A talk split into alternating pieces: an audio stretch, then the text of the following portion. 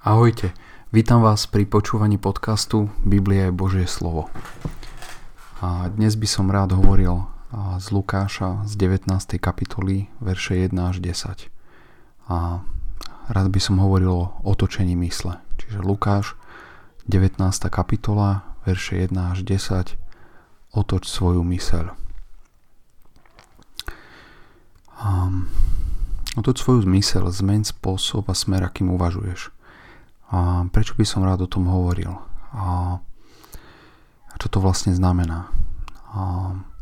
Biblia veľa často hovorí o pokání, o tom, ako sa kajať. A na príklade Zachea a na jeho príbehu, ktorý je zapísaný v Lukášovi, a by som chcel hovoriť o tom, čo pokánie alebo otočenie mysle je.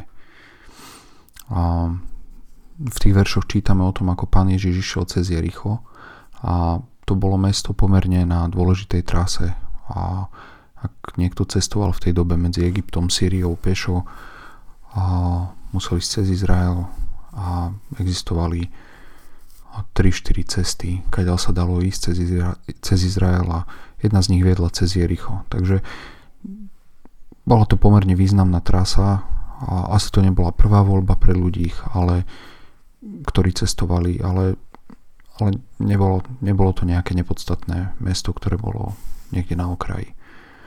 A teda Pán Ježiš vojdúc išiel cez Jericho, ale bol tam nejaký muž menom Zacheus a bol to nadcolný a bol bohatý a žiadal si vidieť Ježiša, kto je.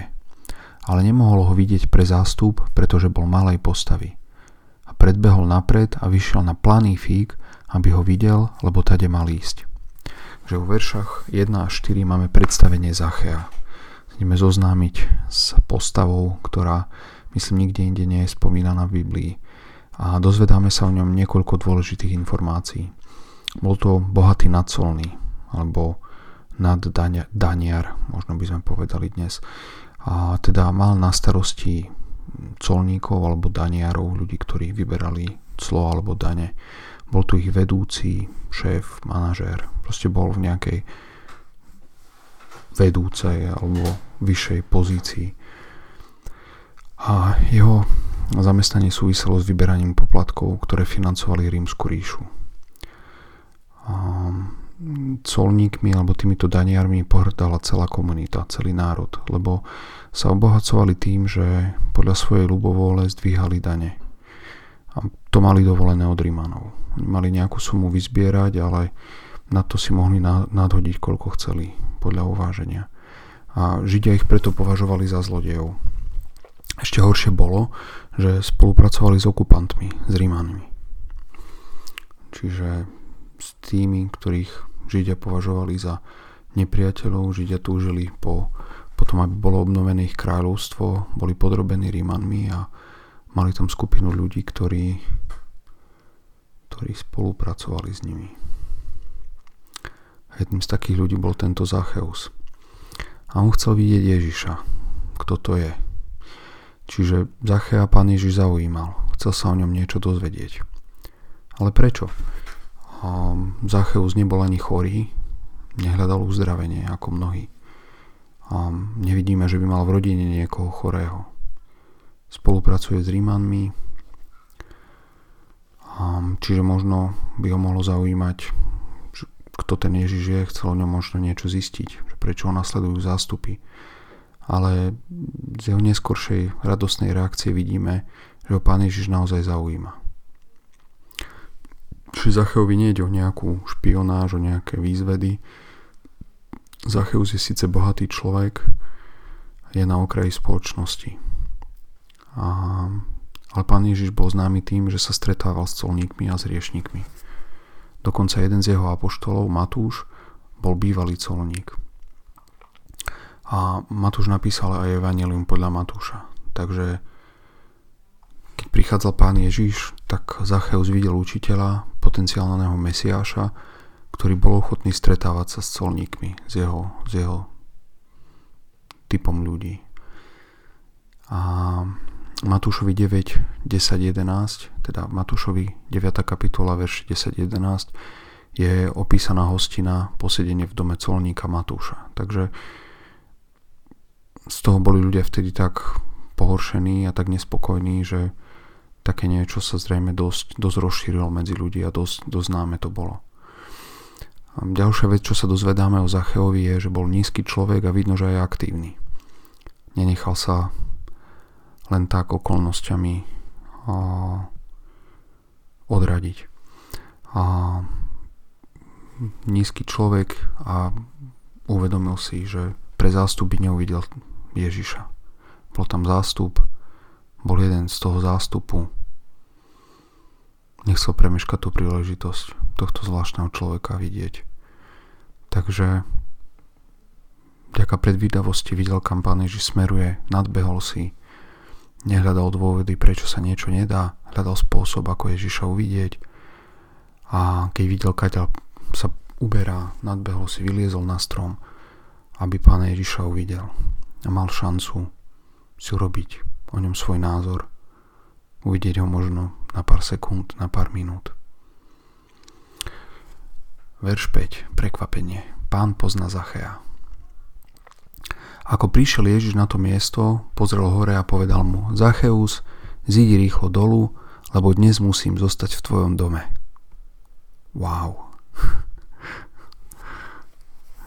Takže Zacheus ani nevedel, kto je Pán Ježiš, len ho zaujímal a chcel sa o ňom niečo dozvedieť. A Pán Ježiš ide cez zástup, možno sa prediera, neviem. A je tam nejaký nízky človek na strome a rovno si to k nemu namierí a príde a povie mu: dnes u teba musím zostať, dnes u teba budem nocovať. A verím, že toto je najkrajší verš v tomto príbehu. A že tu je ukrytý poklad Evanjelia. A Zacheus nevedel, kto je Ježíš, ale bol v stave, keď chcel zistiť, kto Pán Ježiš vlastne je. Nemal utvorený názor, nezaujal k nemu postoj, ale v tom celom zástupe Pán Ježiš vedel o Zacheovi. Vedel o ňom, lebo Pán Boh Zachea poznal. Osobne ho spoznal pred stvorením sveta. A na túto tému sa hovorí na mnohých miestach v Biblii. A napríklad, a ešte takto to doplním, mám také 4 príklady, ale vlastne 2 sú negatívne a 2 sú pozitívne. Čiže začneme s tými negatívnymi. Matúš 7, 21 až 23. Nie každý, kto mi hovorí: Pane, Pane, vojde do nebeského kráľovstva, ale ten, kto činí vôľu môjho Otca, ktorý je v nebesiach. Mnohí mi povedia tam toho dňa: Pane, Pane, či sme neprorokovali v tvojom mene a v tvojom mene démonov nevyháňali a v tvojom mene mnoho divov nečinili? A vtedy im vyznám: nikdy som vás neznal. Odídite odo mňa, páchatelia neprávosti. Pán Ježiš tu hovorí o ľuďoch, ktorí sú podľa ľudských kritérií úžasní. 100 proroci robili veľké skutky, vyháňali démonov. Pred Božím trónom stoja s tým, že kto oni sú. Postavia sa pred Pána Boha na súde a keď vidia, že sú, že nemajú povolený vstup do Božieho kráľovstva, tak tá najsamozrejmejšia vec je, aby Pánu Bohu vysvetlili, že kto oni sú a čo oni úžasné urobili. Ale my sme v tvojom mene prorokovali. My sme robili divy, démonov sme vyháňali. Nehovoria o Ježišovi, o tom, čo Ježiš urobil pre nich. A Pán Ježiš im odpovedá a nehovorí im, že klamú a že ich skutky nie sú pravdivé alebo dosť dobré. Ich skutky ho vôbec nezaujímajú, lebo spasenie nie je zo skutkov. Hovorí im, že ich nikdy nepoznal. Ani v minulosti, ani v súčasnosti. Matúš 25. Ďalší negatívny príklad. 5 hlúpých panien prichádza oneskorene so svetlom na svadbu. Už im horia lampy poriadne a Pán im nevyčíta, že nemali svetlo správny čas. Nehovorí im, že sú hlúpe, a hovorí im: nepoznám vás. A teraz pozitívne príklady. Rímanom 8.28. To nie je konkrétny príklad, ale vysvetlenie alebo popis toho, ako a prečo Pán Boh pozná ľudí. lebo ktorých predzvedel, tých aj predurčil za súpodobných obrazu svojho syna, aby on bol prvorodeným medzi mnohými bratmi. Že tento text hovorí o predzvedení. Hovorí o tom, že Boh nás vopred poznal. A pri tom poznaní nejde o to, že Boh dopredu zistil, kto čo urobí a na základe skutkov sa rozhodol, ako postupovať. Že videl, že kto uverí, kto neuverí. To by bolo spasenie zo skutkov. Naše skutky dnes nemôžu ovplyvňovať Božie rozhodnutia vo večnosti. To by nedávalo zmysel.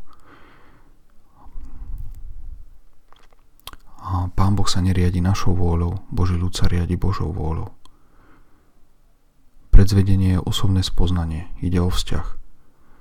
Čiže keď hovorí, že ktorých predzvedel, ide o to, ktorých osobne spoznal, ktorých si zamiloval. Ide o to, čo hovorí v Jeremiášovi, čo je posledný príklad, Jeremiáš 1.5. Prv, ako som ťa utvoril v lone matky, znal som ťa, a prv, ako si vyšiel zo života, posvetil som ťa za proroka, národom som ťa dal.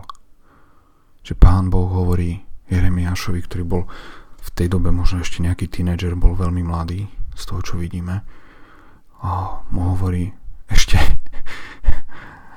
A jeho to trápilo, hej, že je mladý asi podľa všetkého. A Pán Boh mu hovorí, ale ešte predtým, než som ťa stvoril v lone matky, už som ťa poznal a už vtedy som ťa vybral pre túto službu. Čiže keď ako povedzme 18-ročný sa Jeremiáš cítil mladý, Pán Boh mu hovorí, ale ešte si ani nebol žiadnemu človeku známy, že sa vôbec narodíš, a už vtedy som to mal pre teba určené, už vtedy som ťa poznal.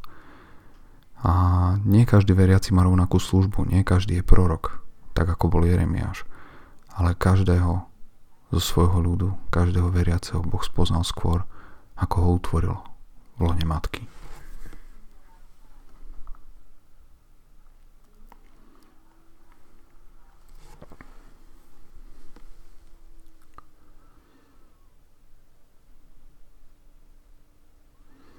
Vlastne s týmto súvisí aj to, čo je napísané v Izaiášovi 65.1.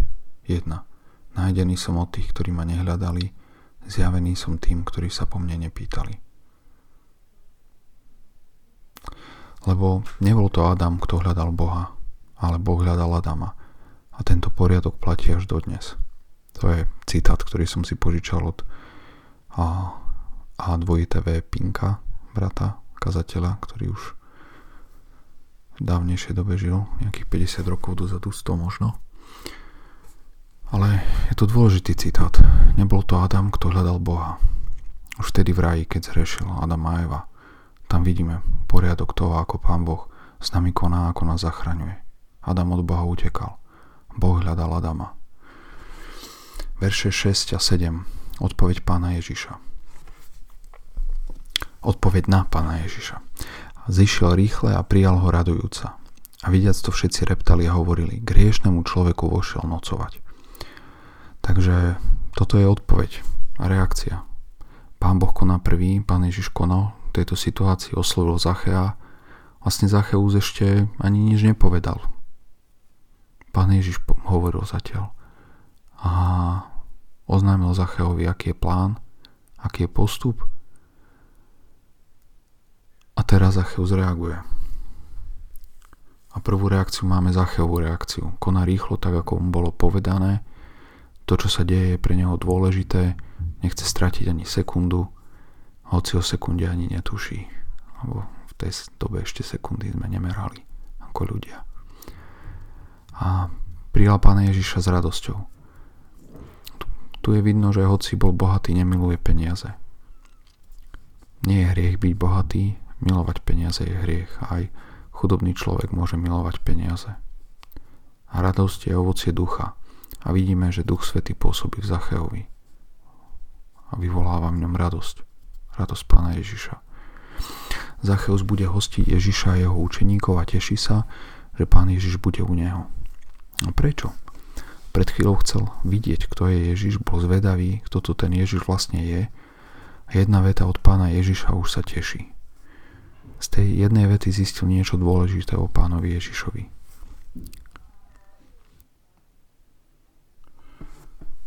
Pán Ježiš ho pozná po mene. A to je veľký dôvod na radosť.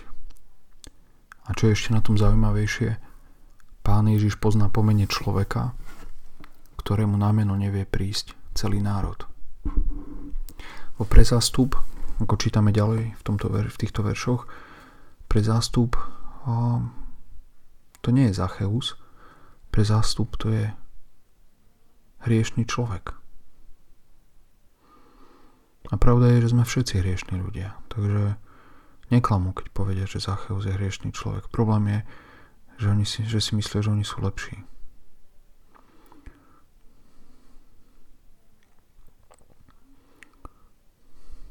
Pán Ježiš ako človek a Boh v jednej osobe, naplnený Duchom Svätým, si vybral Zacheovú spoločnosť pred celým zástupom. A zástup je svedkom tejto situácie a reaguje frflaním a sťažovaním. Prespí u zlodeja, u kolaboranta, u hriešneho človeka. Ale Pána Ježiša zástup nezaujíma. Zaujíma ho stratená ovečka a treba dať pozor. Bo sa bojím, že dnes je veľa tých, ktorí nahňajú zástupy a množstvo ľudí, ale Pán Ježiš to nerobí. Pána Ježiša zaujíma jeho ovečka. Verš 8. Obrat mysle a pokánie. A Zacheus si stál a povedal Pánovi: Hľa, polovicu svojho majetku, Pane, dávam chudobným a jestli som niekoho v niečom oklamal, vraciam štvornásobne. To zrejme už sa deje doma počas tej hostiny u Zachea. A prečo som túto časť, tento verš nazval obrat mysle pokánie. V Novej zmluve sa používa slovo metanoia, ktoré prekladáme ako pokánie. A to slovo metanoia sa skladá z dvoch slov. Meta a noia. A tie voľne preložené vlastne znamenajú obrat mysle. A my používame slovo pokánie v slovenčine. Žiaľ, to slovo pokánie alebo spojenie, slovné spojenie činiť pokánie alebo kajať sa, alebo robiť pokánie, tak všelijak to vyjadrujeme, a má na sebe toľko nánosov nepochopenia, že radšej chcem používať spojenie obrat mysle, aby som bol úplne jasný a zrozumiteľný v tom, čo chcem povedať. Pozrime sa na posledný krok v tom, ako Zacheus obracia svoju myseľ. Obraty mysle môžu prebiehať dlhodobo a postupne, takže ich ľudia nevidia, alebo sa dejú vnútri, v srdci, v mysli človeka a potom náhle sa prejavia vážnym spôsobom. Náhle vyzerá akoby z ničoho nič. Bum. Veľká zmena. A už skôr bolo vidno, že majetok a mamon nebol pre Zachea dôležitý. Možno v minulosti to bolo inak. Možno pár rokov dozadu žil Zacheus len pre majetok. A možno to bolo len tak, že nič lepšie nepoznal a jednoducho na maximum využíval situáciu a pozíciu, v ktorej bol. Robil to, čo sa mu zdalo najrozumnejšie. Zhromažďoval majetok.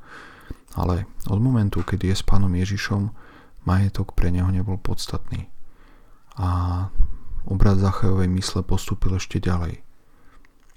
Majetok nie je jeho pánom, stal sa ním Pán Ježiš. A Zacheus tak Pána Ježiša priamo oslovuje. V tom, keď hovorí, čo sa bude diať, hovorí: Povedal Pánovi. A potom hovorí: Páne, dávam chudobným. Takže a Pán Ježiš na inom mieste hovorí, že nikto nemôže mať dvoch pánov. Nie je možné slúžiť aj Bohu, aj mamonu. Nemôže človek slúžiť aj Bohu, aj majetku. Lebo jedného pána bude buď milovať a druhého nenávidieť, a jedného si bude ctiť a druhým pohrdať. A toto je niečo, čo je nebezpečné, že ústami človek môže vyznávať jedného pána, ale v skutočnosti si môže ctiť iného pána. Môže sa ústami hlásiť k Pánovi Ježišovi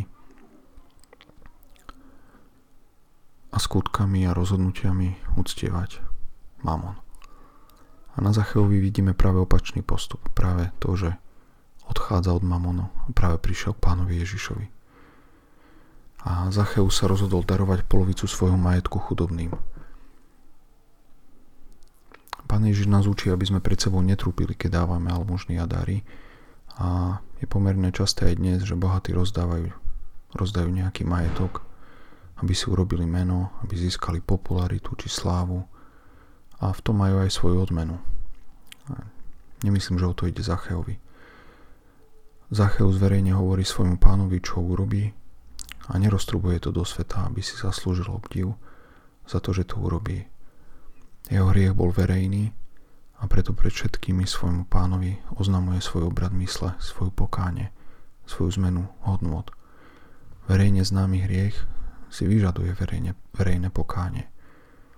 Hriech bol ľuďom na očiach a pri takom pokáni, pri takej zmene mysle, ten, kto ho páchal, ten hriech odsúdi. Verejne sa od toho dištancuje a má aj príležitosť oznámiť, že ako s tým naloží, ako to bude riešiť. Takže v tomto verši sa skrýva oveľa viac, ako si možno v rýchlosti uvedomujeme, a ešte sa trošku s tým chcem popasovať a potrápiť. Takže presne čo hovorí Zacheus je, ak som niekoho v niečom oklamal, vraciam štvornásobne. Čiže Zacheus hovorí o krádeži. Používa slovo oklamal a vlastne z kontextu oklamal, okradol, podviedol. Vlastne porušenie Božieho zákona, kde sa píše nepokradneš. A Zacheus hovorí, že kto je obeť takého jeho počínania, tak také obeti dobrovoľne vráti štvornásobok. Ale prečo? Prečo toto hovorí Zacheus? Veď právny systém Rímskej ríše bol na Zacheovej strane.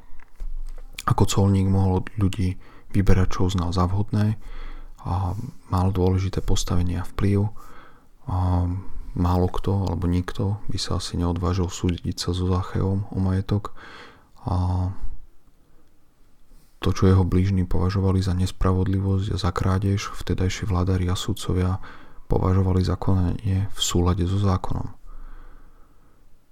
Všetko, čo Zacheus urobil, bolo v súlade so zákonom. A takéto situácie sa vyskytujú často aj dnes. V podstate správy sú plné takých situácií. Zákon krajiny hovorí jedno, svedomie hovorí niečo iné. Aj verejná mienka, presvedčenie ľudí. U Zachea práve došlo k obratu svedomia, obratu hodnôt a mysle, a hneď sa začal riadiť iným zákonom, zákonom Božím.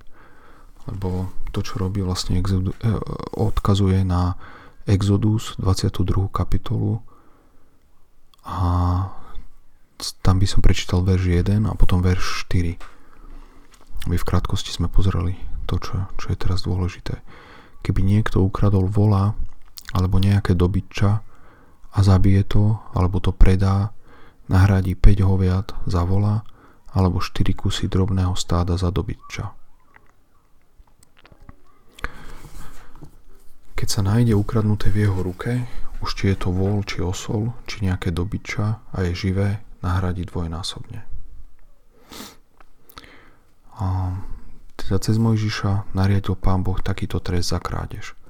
Ak zlodej vie vrátiť presne to, čo ukradol, má vrátiť dvojnásobok.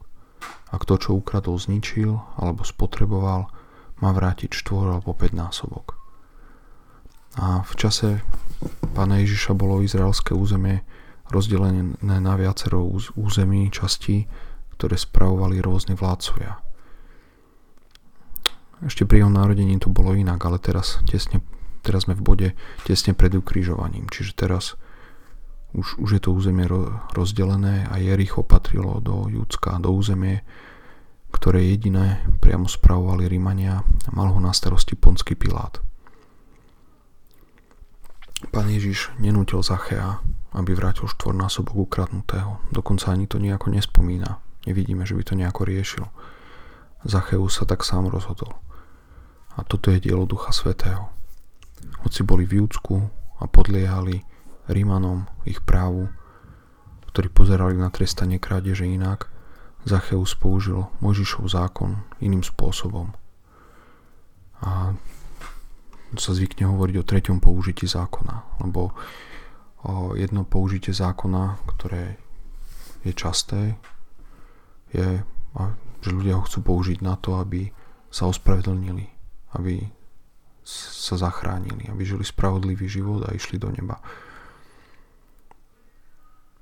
O tom hovorí, myslím, Pavol, že ľudia, ktorí hľadali spravodlivosť zo zákona, prehliadli spravodlivosť, ktorou je Pán Ježiš. A toto nie je spôsob, na ktorý nám Pán Boh dal, aby sme používali zákon. Ďalší spôsob zákona je, aby nás vychovával, aby nás usvedčoval a učil, že potrebujeme Spasiteľa, aby sme videli našu nedokonalosť a hriešnosť. A toto je ešte iný spôsob použitia zákona, kde vlastne Zacheus rozumie, čo je spravodlivosť a čo je dobré, čo je spravodlivé a čo je dobré, čo je Božia spravodlivosť, čo je Božia vôľa, lebo Pán Boh, keď dával zákon, on si nevymyslel taký nejaký náhodný zákon, ktorý s ničím nesúvisel, ale to je zákon, ktorý súvisí s tým, kto Pán Boh je, aký je, a Pán Boh je dobrý a spravodlivý a ten zákon odzrkadľuje jeho charakter. A proste vrátiť štvornásobok za ukradnuté súčasť Božej spravodlivosti a princíp trestania je oko za oko, zub za zub. Zaujímavé, že pri krádeži to oko za oko rovná sa, ak nevieš vrátiť vola, ktorého si ukradol, tak dáš 4 dobytčiatka. Takže a toto v tejto situácii prišlo Zacheovi na myseľ a týmto sa zaoberal a na tým možno už dávno rozmýšľal, veď v podstate keď si pozrieme, čo Ján Krstiteľ kázal, tak kázal po tejto linke, čiže možno tieto veci už nejakým spôsobom zrejme pracovali už nejakú dobu v Zacheovi a teraz to všetko vyvrcholilo v obratení mysle. Čiže použil zákon ako Božiu normu spravodlivosti a sám na seba ho vzťahol a aplikoval. Nikto ho nenúti, nikto ho neťahá k sudcovi, žiaden sudca mu neprikazuje, ale ako človek, ktorý otočil svoju myseľ, ktorý má obnovené svedomie, túži po Božej spravodlivosti a z Božého slova rozumie, že Boží spôsob, ako riešiť krádež, je vrátiť štvornásobok ukradnutého, bez toho, aby ho niekto súdil a nútil, sám v Duchu Svätom hovorí: vrátim štvornásobok. A to je zázrak znovu zrodenia, zázrak obratu mysle. A ďalšia zaujímavá vec je, že Zacheus tu neplače, nebije sa do hrude, netýra sa, netrápi sa nad tým, že ukradol, že niečo zle spravil. Vidíme ho, že sa raduje. Obrat mysle môže byť radostný, alebo dokonca je súčasťou neho je radosť, lebo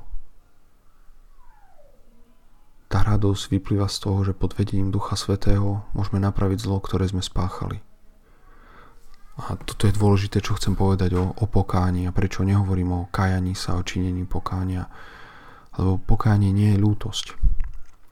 A v 2. Korinťanom vo veršoch 7, teda v 2. Korinťanom v kapitole 7 vo veršoch 9 až 11 a Pavol píše o dvoch druhoch zármutku alebo ľútosti. A tam píše, že zármutok podľa Boha pôsobí pokánie, ale zármutok podľa sveta pôsobí smrť. Sú ľudia, ktorí sú hrdí na svoje hriechy a chvália sa nimi. Takí ľudia majú vážne poznačené svedomia a sú v zlom stave. Potom druhá skupina ľudí ľutuje, že boli prichytení pri hriechu, ale svoj hriech milujú, len sa zaňho hanbia, tak ľutujú, že majú hanbu. To je zármutok podľa sveta, ktorý nesúvisí s pokáním. O tom píše Pavol v tých 2. Korinťanom 7, 9 až 11. Tam dáva do kontrastu tento zármutok podľa sveta a potom hovorí o smútku od Boha, alebo zármutku podľa Boha. A ten je taký, ktorý keď si človek uvedomí, že hriech je zlý, že tam, kde mohol robiť dobro, robil zlo, a to To je veľmi smutné uvedomiť si svoje hriechy, spáchané zlo a premárnené príležitosti. Hlavne keď človek si uvedomí, že dobro je dobré, zamiluje si dobro a milovanie dobra ide s nenávidením zla. Proste keď človek pochopí, že zlo je zlé, nemiluje už ten hriech, na rozdiel od toho predošlého príkladu, tak je to smutné to vidieť. Ale tento smutok Boh obracia v radosť. Radosť z odpustenia a radosť z odčinenia hriechu. V Zacheovi v tomto príbehu máme opísanú túto radosť. A zrejme ten smutok nad jeho činmi ho zrejme priviedol k Ježišovi. Že je možné, že práve ten smutok už sebe Zacheus nejakú dobu nosil a nebolo v ňom samom sily, aby niečo s tým urobil, len videl a ťažil ho ten hriech, ale vtedy, keď Pán Ježiš k nemu prehovoril a Pán Ježiš sa ho oslovil a Zacheus uvidel, kto je Pán Ježiš a uveril v neho, tak skrze Pána Ježiša, skrze Spasiteľa, mohlo dojsť u Zachea k obratu mysle. A na iných miestach v Biblii vidíme opísaný tento smutok podľa Boha, ktorý ide pred touto radosťou. Napríklad kapitolu skôr v Lukášovi 3:18, 13. verš a verše okolo opisujú, ako sa publikán a farizej, myslím, alebo zákonník v chráme modlia, každý má svoju modlitbu, ale publikán sa modlí a prosí o odpustenie. A ja by som teraz ešte v súvislosti s týmto povedal také 3 príklady zo života, ktoré verím, že ukazujú, aké je dôležité vysporiadať sa s hriechom v medziľudských vzťahoch. A prvý príklad, nie tak dávno som hovoril s človekom, ktorému ukradli motor od plotu pri dome. Ešte sa nenasťahoval do domu, proste ukradli mu motor a nevedel, kto to bol. Ale z toho, čo hovoril, ho trápilo jednak, že motor stratil, ale tiež ho trápilo, že ten človek to urobil, a povedal, že ak by mu motor vrátil, rád by mu to odpustil. A bolo zaujímavé vidieť, ako sa to s touto situáciou ten človek vysporiadaval. Bolo vidieť, že ide o niečo viac ako motor od brány. Išlo o hriech, o ránu, o zlo, a to zlo, ktoré ho zasiahlo. Škodu. A z toho, čo hovoril, proste nejakú zloprajnosť nevyjadroval voči tomu zlodejovi.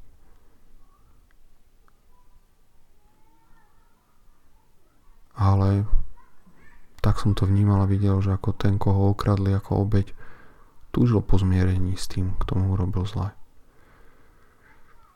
Že to je prvý príklad. Druhý príklad, nad ktorým niekedy premýšľam, sa stal ešte pred rokmi v istom spoločenstve. Istý mladík v tom zbore okradol iného člena z toho zboru. A podľa všetkého sa situácia riešila povrchne.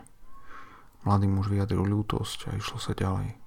Ale situácia sa opakovala, okradnutí postupne pribúdali a ľútosť vinníka sa opakovala. Ale ako Pavol učí v Korinťanoch, ľútosť nie je prejav pokáňa, obratu mysle. Ľútosť Boha vedie ku pokáňu, k obratu mysle. A Pán Boh pozná srdce človeka, ale môžem ja ako človek poznať, či ten, čo sa previnil, naozaj zmenil myseľ, naozaj ju obrátil. A Biblia hovorí, že sa to dá spoznať podľa ovocia. Jednak podľa rozhodnutí, aké človek robí, a podľa toho, čo hovorí. Ten, kto kradol preto, lebo si myslel, že má na to dobrý dôvod alebo právo. Že krádež je zlá, je to hriech. A človek, ktorý otočí myseľ, pochopí a uverí, že kradnúť nemal. A z toho presvedčenia bude prameniť aj snaha napraviť to zlo.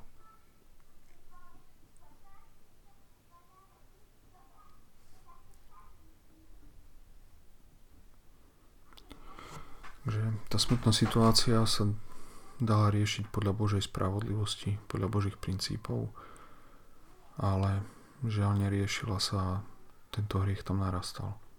Málo kvasu nakvasí celé cesto.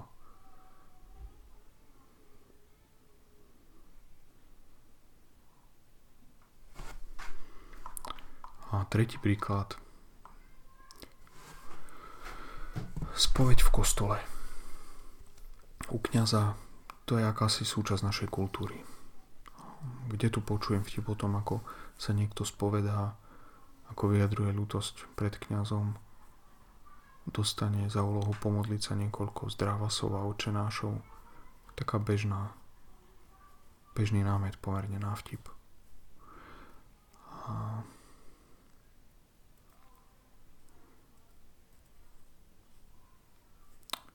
nechcem veľmi do hĺbky, lebo veľa by sa k tomuto dalo povedať, ale chcem len priateľsky upozorniť, že treba dať pozor na falošné zmierenie a upokojenie svedomia. Pán Ježiš hovorí v Matúšovi 5, 23 až 26. Teda keby si doniesol svoj dár na oltár a tam by si sa rozpamätal, že tvoj brat má niečo proti tebe, nechaj tam svoj dár pred oltárom a choď. Najprv sa zmier so svojim bratom a potom príď a obetuj svoj dar. Buď dobre zmýšľajúci a zmier sa rýchle so svojim protivníkom, dokiaľ si s ním na ceste, aby ťa snad nevydal protivník sudcovi a sudca by ťa vydal hajduchovi a uvrhli by ťa do žalára. Amen ti hovorím, že nevyjdeš odtiaľ, dokiaľ nezaplatíš aj posledného haliera.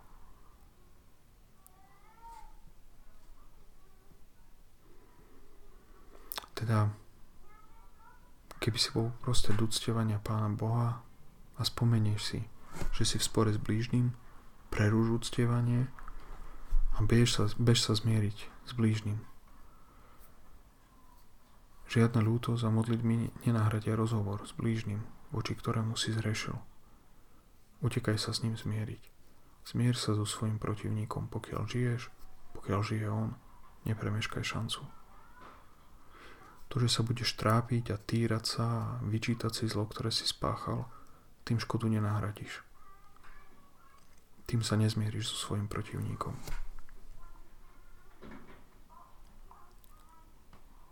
A verše 9 a 10. Anjeli sa radujú.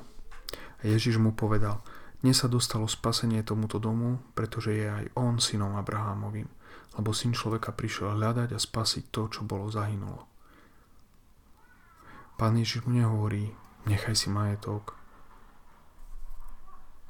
Nehovorí, že chudobným rozdaj, ale tým, ktorých si oklamal, nevracaj. Nehovorí mu ani, že ťa skoro vykúpim z tvojich hriechov, veď už vlastne ide do Jeruzalema. Už sú to dni, týždne, možno predtým, než bude ukrižovaný. Nie, nic toho nerobí Pán Ježiš. Pán Ježiš oznamuje, že sa stala veľká vec. Stratená ovečka sa našla. Stratený hriešnik sa kajá a anjeli v nebi sa radujú. Zacheus bol od narodenia synom Abrahámovým podľa tela, takisto ako farizeovia a zákonníci. Patril k izraelskému národu a narodil sa ako potomok Abraháma. Ale tu sa hovorí o niečom inom. Ako Biblia vysvetľuje, Pána Boha zaujímajú, alebo na istej úrovni Pána Boha zaujímajú Abrahamovi synovia vo viere. Niektorí sú zrodení z tela, ale z ducha. A Zacheus tu uveril a je synom Abrahamovým vo viere, nielen v tele. Je synom Abrahamovým vo viere v Božie zasľúbenia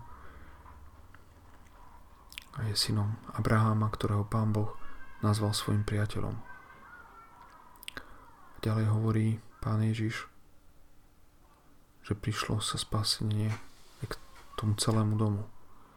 Že neprišlo len k Zacheovi, ale do tej celej domácnosti príde požehnanie, ktoré plynie zo spasenia. Cez Zacheovú vieru prišlo evanjelium, dobrá správa ku všetkým členom domácnosti. Takže to sú myšlienky, ktoré som sa chcel podeliť z tohto príbehu.